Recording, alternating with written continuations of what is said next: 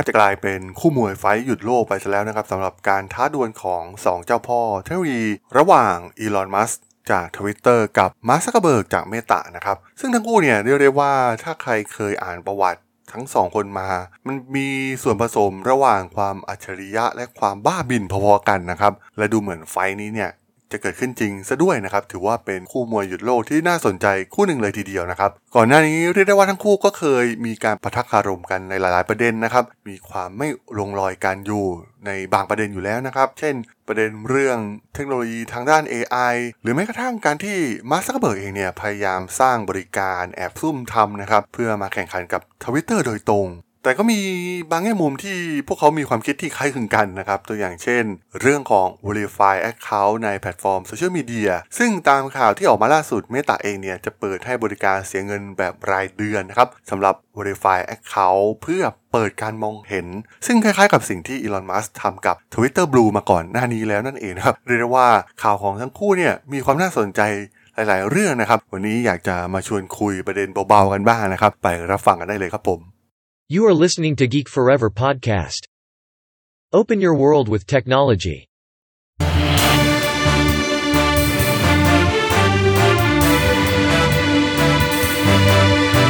This is Geek Daily.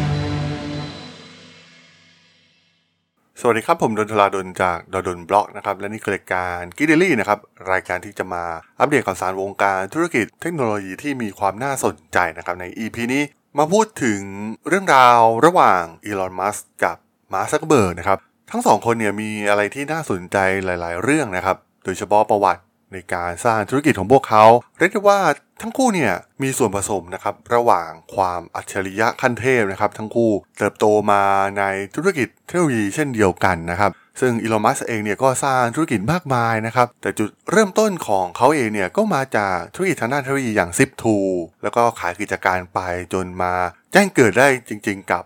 PayPal นะครับที่ไปร่วมกับปีเตอร์ทีลนะครับ ตอนนั้นเนี่ยอีลอนมัสก์สร้าง X.com นะครับ สุดท้ายก็มีการรวมกับ PayPal แล้วก็ขายให้กับ eBay ไปในท้ายที่สุดนะครับทำให้เขามีเงินจำนวนมหาศาลมาลงทุนในหลากหลาย ธุรกิจในยุคหลังๆนะครับจนเติบโตกลายเป็นหนึ่งในบุคคลที่ร่ำรวยที่สุดในโลกนะครับส่วนมาร์คซักเบิร์กเองเนี่ยก็มีเส้นทางเดินไม่ต่างกันนะครับมีส่วนผสมระหว่างความอัจฉริยะและความบ้าบิน ในการก่อตั้ง Facebook เองเนี่ยก็มีเรื่องราวดราม่าอะไรมากมายนะครับ แต่ว่า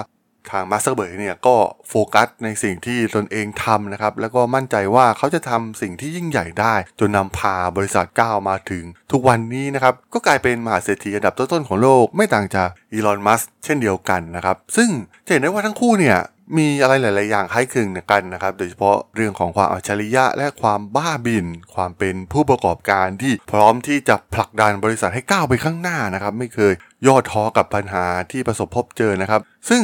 ทั้งคู่เนี่ยก็ประสบความสำเร็จในการเป็นผู้ประกอบการเช่นเดียวกันนะครับ ก่อนหน้านี้เองเนี่ยแม้ทั้งคู่เนี่ยอาจจะดูเหมือนว่าอยู่คนละอุตสาหกรรมนะครับ เพราะว่าอีลอนมัสเนี่ยก็ไปทางรถยนต์เทสลาหรือว่า SpaceX นะครับที่จะพามนุษย์เราไปดาวอังคารส่วน Master b e r g เองเนี่ยโฟกัสอยู่กับเครือข่ายโซเชียลมีเดียของเขาเพียงเท่านั้นนะครับ แต่ว่าเมื่อ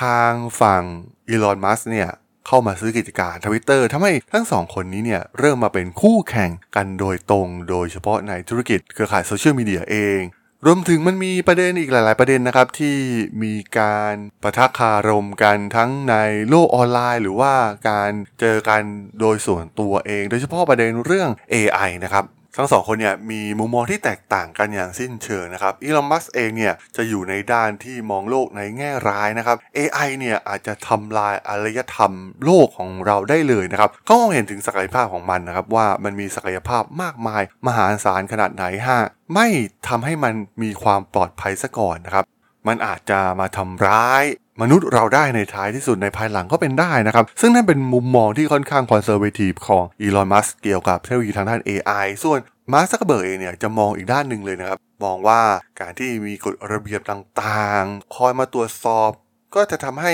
ความก้าวหน้าของ AI เนี่ยมันช้าลงไปนะครับทำให้เราไม่สามารถใช้ประโยชน์ในเชิงบวกของมันนะครับ เช่น การดูแลสุขภาพ เรื่องการแสวงหาความรู้ต่างๆ หรือแม้กระทั่งการรักษาความปลอดภัยทางด้านออนไลน์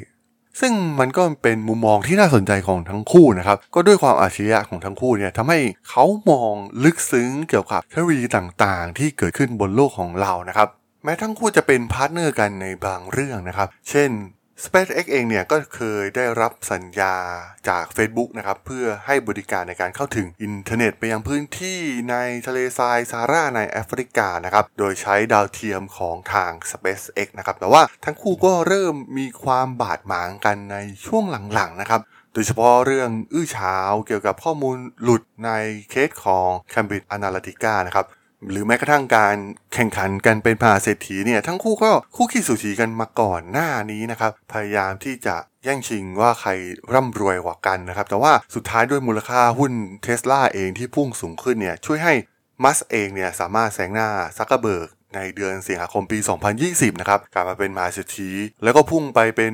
มหาเศรษฐีที่ร่ำรวยที่สุดในโลกมาแล้วซะด้วยซ้ำนะครับ สำหรับเรื่องการท้าทายที่จะมาดวลกันระหว่างทั้งคู่นะครับอีลอนมัสเองเนี่ยก็ไม่ใช่เป็นครั้งแรกนะครับที่เขาบ้าบินแบบนี้นะครับ เพราะว่าในเดือนมีนาคมปี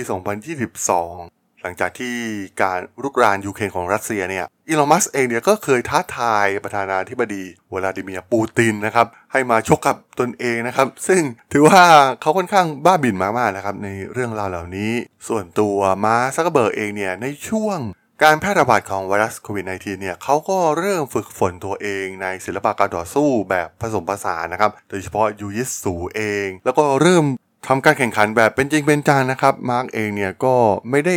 มาแบบเล่นๆนะครับเขาก็มีความพร้อมในระดับหนึ่งในศิลปะการต่อสู้พวกนี้อยู่แล้วนะครับ แต่ว่าสุดท้ายแล้วเนี่ยมันก็เกิดเคสประเด็นขึ้นในสัปดาห์ที่ผ่านมาที่ทางอีลอนมัสก์เองเนี่ยได้ท้าทายมาร์คซักเกอร์เบิร์กเองนะครับสำหรับการต่อสู้ในศึกมวยกรงซึ่งทางซักเกอร์เบิร์กเองเนี่ยก็ได้โพสต์รูปถ่ายของเขาเมื่อครั้งที่ได้รับชัยชนะ ในระดับมือสมัครเล่นลงบนอินสตาแกรมนะครับพร้อมกับส่งสารท้าอีลอนมัสก์ ว่าให้ส่ง location มาได้เลยนะครับโหเรียกได้ว่ามาร์ค ซักเกอร์เบิร์กเองเนี่ยก็มีความพร้อมมากๆนะครับมันก็น่าสนใจนะครับว่ามันจะเกิดขึ้นจริงหรือไม่นะครับ ไฟต์นี้แต่ดูเหมือนว่าตอนนี้เริ่มมีบริษัทรับพนันเริ่มมีการวิเคราะห์กันแล้วนะครับว่าใครจะเป็นฝ่ายได้รับชัยชนะในศึกครั้งนี้นะครับ ซึ่งน่าจะเป็นศึกหยุดโลกที่น่าสนใจเลยทีเดียวนะครับ ซักเกอร์เบิร์กเองเนี่ยก็ดูเหมือนจะได้เปรียบ เพราะว่ามีอายุน้อยกว่านะครับ อายุเพียงแค่ 39 ปี ส่วนอีลอน มัสก์เองเนี่ยอายุ 51 ปี แต่ว่าเขาค่อนข้างมีหุ่นที่ firm มากๆนะครับ เพราะว่าผ่านการต่อสู้แบบจริงจัง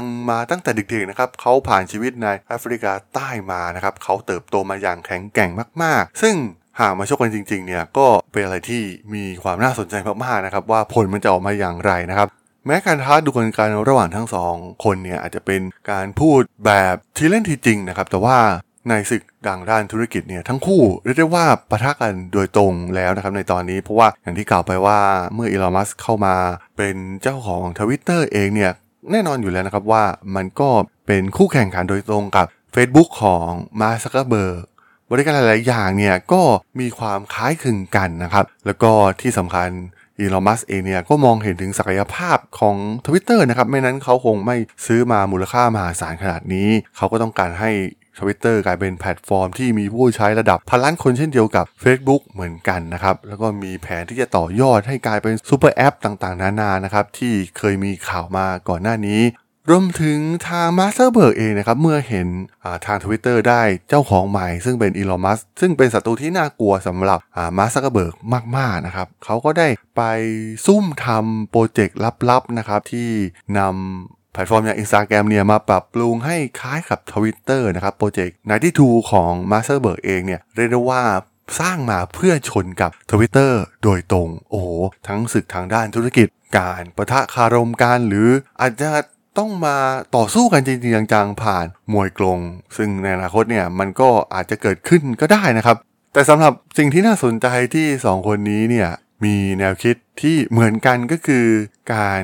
เรียกเก็บเงินกับ กลุ่ม Verify Account นะครับที่ทาง Twitter ทำมาก่อนหน้านี้แล้วนะครับ Twitter Blue เอง ใครต้องการที่จะมีติ๊กถูกสีฟ้านะครับเพื่อเป็น Verify Account เนี่ยใน Twitter ก็ต้องเสียตังรายเดือนนะครับ ซึ่งมันทำให้เหล่า Celebrity เนี่ยปวดหัวมากๆนะครับในตอนนี้กลายเป็นว่ามี Account Fake เกิดขึ้นมากมาย แต่ว่ามี Verify ติ๊กถูกขึ้นมานะครับทำให้คนอาจจะถูกหลอกถูกลวง คิดว่าเป็นตัวจริงได้นะครับ แต่มันก็เป็นหนึ่งใน business model นะครับที่ทาง Elon Musk เนี่ยต้องการสร้างรายได้ให้กับทางฝั่ง Twitter ตอนนี้ก็มีคนเข้าไปใช้บริการนี้เยอะมากๆนะครับ และข่าวล่าสุดที่เพิ่งออกมาในสัปดาห์ที่แล้วนี่เองนะครับ ที่ทาง Masterberg เองเนี่ยจะเปิดรูปแบบของ Verify Account คล้ายๆกับ Twitter Blue นะครับ ก็คือจ่าย รายเดือนเพิ่มสำหรับติ๊กถูกสีฟ้าเช่นเดียวกันนะครับ เพื่อให้สามารถเปิดการมองเห็นได้ โดยจะมีการทดสอบในออเมริกาใต้เป็นอันดับแรกนะครับ ซึ่งต่อไปมันก็อาจจะถูกใช้งานทั่วโลกได้เช่นเดียวกันนะครับ เห็นได้ว่า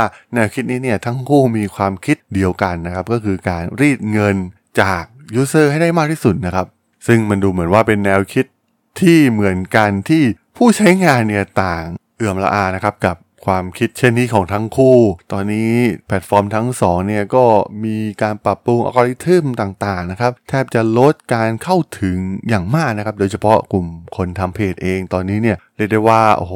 มีเพจแสนไลค์ล้านไลค์เนี่ยการเข้าถึงน้อยมากๆนะครับบางเพจเนี่ยหลักพันไปดูยอดไลค์ยอดแชร์ได้เลยนะครับเพจหลาย ๆ เพจเนี่ยก็ต้องมีการปรับตัวเองนะครับให้ สร้างโพสต์ที่มี engagement มากยิ่งขึ้นนะครับ บางครั้งมันก็เสียตัวตนของตนเองไป แต่ว่ามันก็ต้องมีการปรับตัวเพื่อการอยู่รอดนะครับ ตอนนี้ก็มีข่าวสื่อหลาย ๆ สื่อในสหรัฐอเมริกาเนี่ยก็ถึงขั้นล้มละลายเลยทีเดียวนะครับ หากไปพึ่งแพลตฟอร์ม เหล่านี้มากจนเกินไป เป็นช่องทางหลักในการเข้าถึงคอนเทนต์ ซึ่งแน่นอนว่าดูจากความคิดต่าง ๆ ของทั้งคู่เนี่ยไม่สามารถที่จะไว้ใจพวกเขาในระยะยาวได้เลยนั่นเองครับผม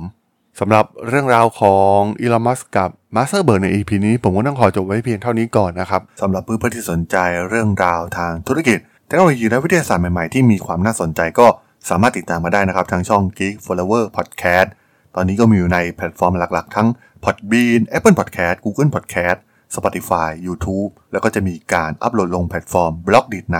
ทุกๆ ตอนอยู่แล้วด้วยนะครับ ถ้ายังไงก็ ฝากกด Follow ฝากกด Subscribe กันด้วยนะครับ แล้วก็ยังมีช่องทางหนึ่งในส่วนของ Line แอดที่ a d ทราดน t h a r a d h o l สามารถแอดเข้ามาพูดคุยกันได้นะครับ ผมก็จะส่งสาระดีๆพอดแคสต์ดีๆ ให้ท่านเป็นประจำอยู่แล้วด้วยนะครับ ถ้าอย่างไงก็ฝากติดตามทางช่องทางต่างๆ กันด้วยนะครับสำหรับใน EP นี้เนี่ยผมต้องขอลากันไปก่อนนะครับ เจอกันใหม่ใน EP หน้านะครับผม สวัสดีครับ